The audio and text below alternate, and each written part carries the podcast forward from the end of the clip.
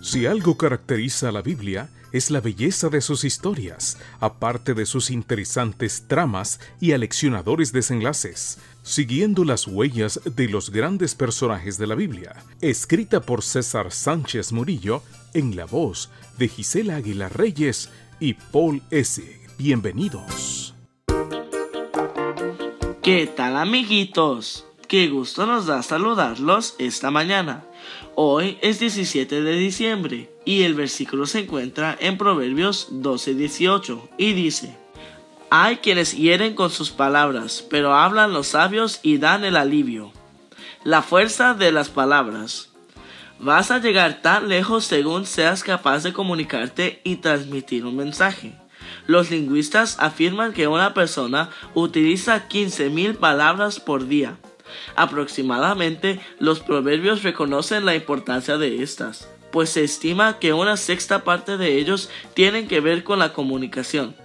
Las palabras son un indicador del carácter, demuestran si la persona es sabia o necia. Si quieres saber qué hay dentro de un jarrón, lo rompes o lo abres. Asimismo, cuando una persona abre la boca, manifiesta lo que contiene su mente. Jesús afirmó, de lo que abunda en el corazón, habla la boca. Mateo 12:34. Y fue más allá al afirmar que por nuestras palabras seremos juzgados. Versículo 37. Desafortunadamente, el necio utiliza las palabras en doble sentido, para denigrar, ofender o mentir. En cuanto a esto, el apóstol Pablo destaca lo que debes evitar. Ni siquiera hablen de la inmoralidad sexual ni de ninguna otra clase de impureza o de avaricia. No digan indecencias ni tonterías ni vulgaridades, porque estas cosas no convienen. Efesios 5, 3 al 4.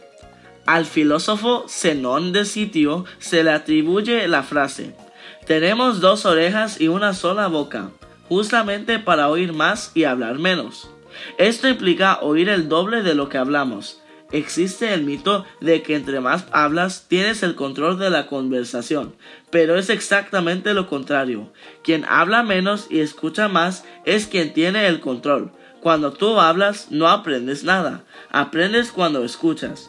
Así que es de sabios aplicar la economía en las palabras. El proverbista escribió, El que ahorra palabras tiene sabiduría, prudente de espíritu es el hombre inteligente. 17-27. De ahí que resulte incómodo el que argumenta sin fundamentos racionales. El vendedor insiste que pretende manipular o el que dulcifica su voz para lograr su propósito. En la práctica, para que tus palabras sean una bendición, nunca hables cuando estés enojado, porque de seguro te vas a lamentar. Las palabras, por más elocuentes que sean, no sustituyen a las acciones. De todo esfuerzo se saca provecho del mucho hablar, solo miseria. 14.23. Por último, no importa cuán sabias sean tus palabras, estas tienen que dirigirse en el momento apropiado. Que hoy tengas un excelente día. Hasta mañana.